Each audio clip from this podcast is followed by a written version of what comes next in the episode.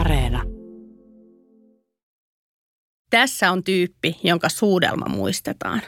Se on melkoinen imuttelija ja on se vähän niljakas muutenkin. Siis todella takertuva kaveri. Minä olen Anna Karhunen ja tämä on ällistyttävä luonto.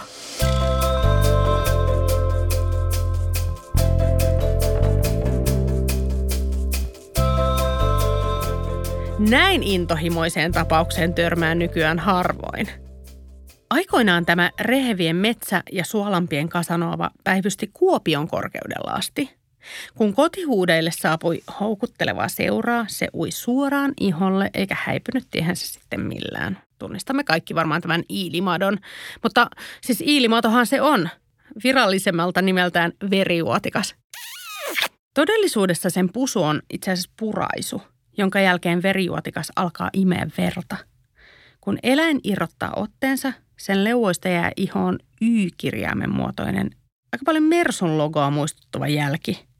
Se sopii kyllä Kasanovan imagoon ja siihen, että iilimadolla on tehty hyvää bisnestä. Madot nimittäin olivat haluttua kauppatavaraa, koska niiden uskottiin poistavan pahaa verta. Missä vaiva, sinne matoja. Oli kyseessä sitten silmätulehdus tai vaikka peräpukamat. Ja jo muinaisessa Kreikassa otettiin iilimadot avuksi sammuttamaan liiallista seksuaalista halukkuutta.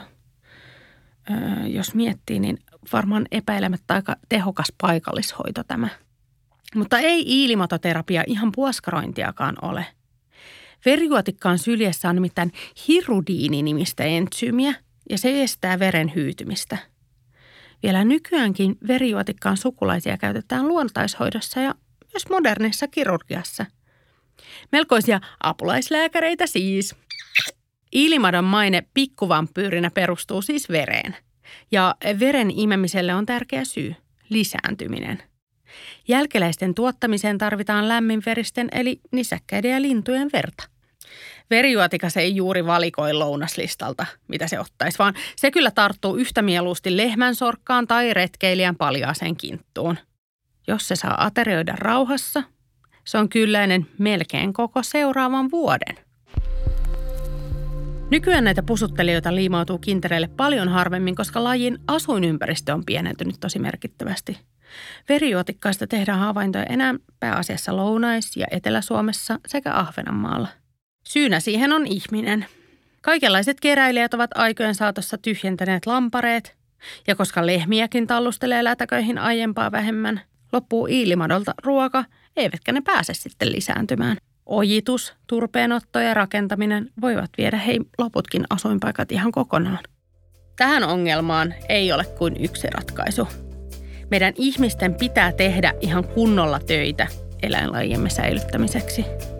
Mistä löytyisi sellainen iilimato, joka imisi pois pahaa verta ihmisistä?